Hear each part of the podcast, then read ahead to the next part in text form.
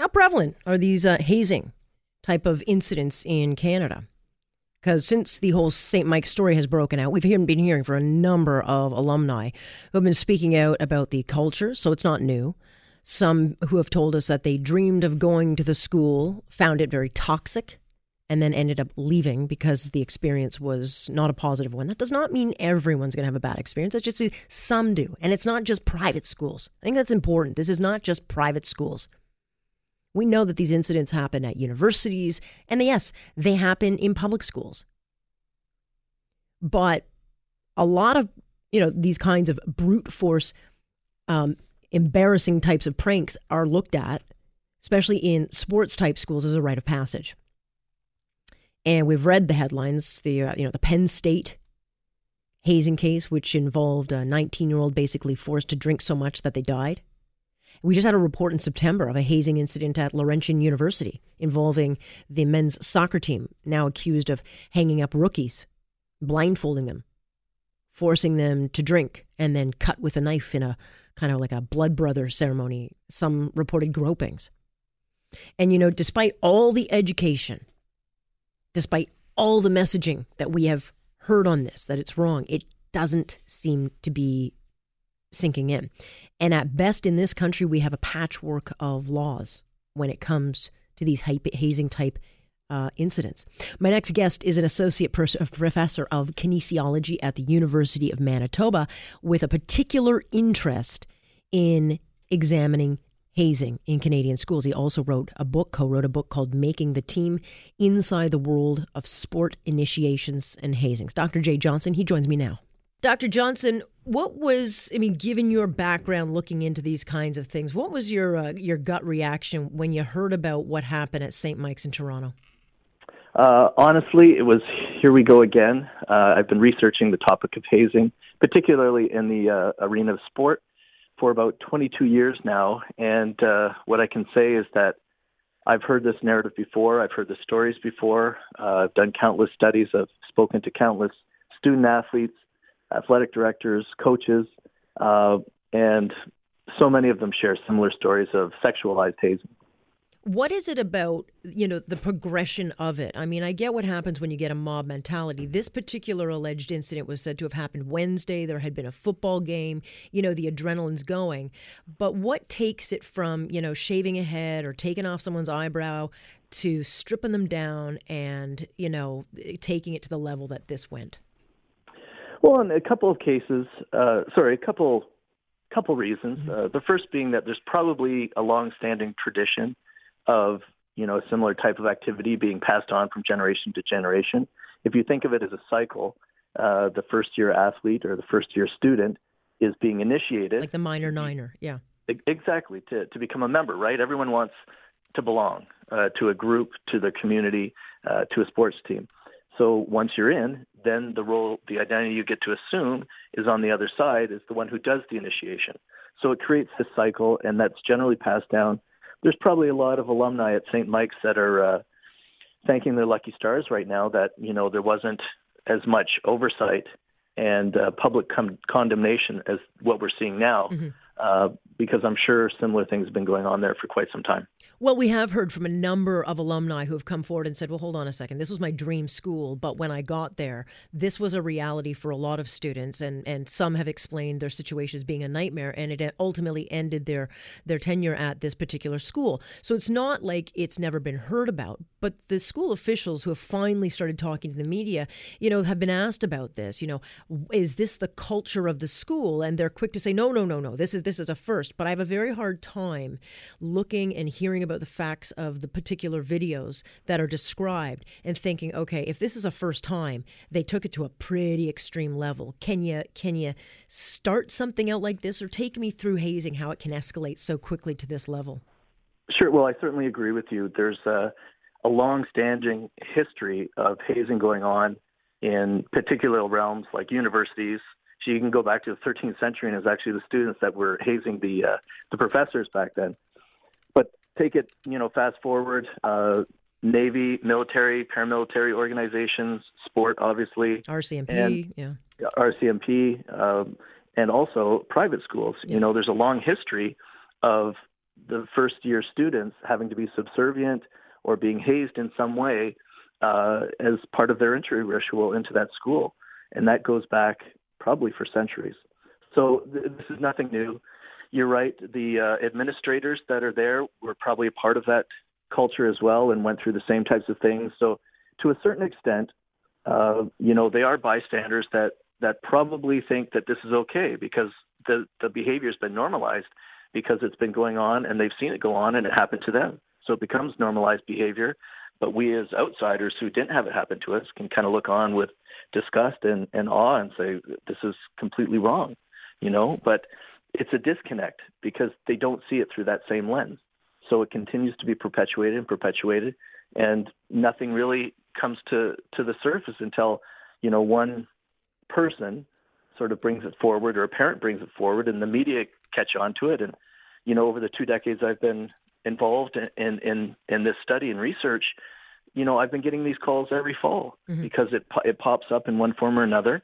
There's a moral panic and then it goes underground again, you know, and, and we, we don't really address what we need to be addressing, which is changing the culture of those traditions to something that's more positive and inclusive. And I believe that's actually possible. Yeah. I mean, in this case, it was a videotape that surfaced, and it was the parent that brought it to, uh, uh, you know, the global's attention. Can you look into this? And that's when the phone call started.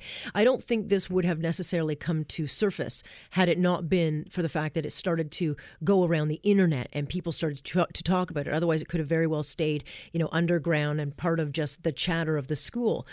And I'm not looking to pick on private schools. I went to one as a kid. It was a good school. Uh, but is there a difference um, in private schools versus, let's say, uh, the public system? Well, there's a couple things there too. You know, you mentioned minor Niners, right? And and uh, I'm 49 years old, so I, I was in high school in the 80s, yep. and we had uh, grade nine initiations back then. But we so did too. But it was in a public school. Exactly. Yeah. And I went to a public school, and, and th- this this the history extends to public schools mm-hmm. as well, because the traditions are so strong and powerful. And I really do believe that we've seen some change uh, in schools, public and private, but private tends to be a little bit more closed, right. and we don't get to hear as much. And we're living in what I call the Facebook era, right, where students uh, who grew up in a technological age are much more prone to post things that are, you know, when it becomes public, are very damaging to them. It's very private and personal, but they don't understand those boundaries because they've been so conditioned that that's normal behavior too, right? That it's kind of in a closed loop. But now we're seeing um, when the time comes that they're looking for, for jobs and occupations, that those employers are going to their social media pages and dredging up some of these images and stories from their past. And in some cases, it's being used against them. It's being used against celebrities too. You know, maybe they sent a racist tweet mm-hmm. uh, eight years ago. Now it's coming to surface and it's coming back to haunt them as well as as it probably should. Yeah, I mean, look, this is not a new conversation. Uh, Penn State, like we've we've heard a lot about this in the big American universities, but it was just last month uh, at Laurentian that there was a a very kind of uh, obscene men's soccer team that was accused of, I guess, hanging rookies up, uh, blindfolding them, forcing them to drink a whole bunch, cutting them, and and blood kind of uh, brotherhood initiations taking place. That was just last month. In 2018, after you know we had the uh, Rehtaeh Parsons case brought to light and all the education. Are you surprised that we're still hearing about this? If you had asked me six months ago, I, I honestly would have said yes. But myself and some colleagues, including Dr. Margery Holman, uh, who I've been doing research with for 20 years as well, we just completed a nationwide study looking at hazing in university settings, so all varsity sports, both men and women's teams. And what we found uh, on one of the, the surveys was that 66% of the student athletes reported that they're still hazing in some form on their teams. And that did surprise me. I expected a much lower response because at least anecdotally and uh, from what we've seen in the media, it seemed like it was on the decline. But there still seems to be, you know, the pervasive culture of hazing people onto teams or, or onto, you know, in, in, into different communities like mm-hmm. a school. The other finding that came out of that study was that student athletes in high school were coming into university expecting to be hazed. Right. So that's really where I think we have to kind of mind backwards, you know, to really kind of change the culture of, of hazing. Because if you're expecting to, then chances are good that you've been through it already. If you're a junior hockey player, you've probably Yep. been hazed at least two or three times hmm by the time you're 18 and coming into university. Uh, and and it crosses gender too. Like Sure. both men and women, boys and girls are experiencing this. So we need to address it and and, and just get rid of this idea that we're looking at isolated incidents. It's pervasive in all of these different arenas. In the case of St. Mike's, the the cops, and, it wasn't a usual press conference. They marched out some of the the, the most senior, um, you know, deputies in the Toronto Police because it's just that serious of a case, and there's up to fifty witnesses. And I wonder at what point, uh, Doctor, do those who get involved in this? So what about the guys that are hanging around cheering it on?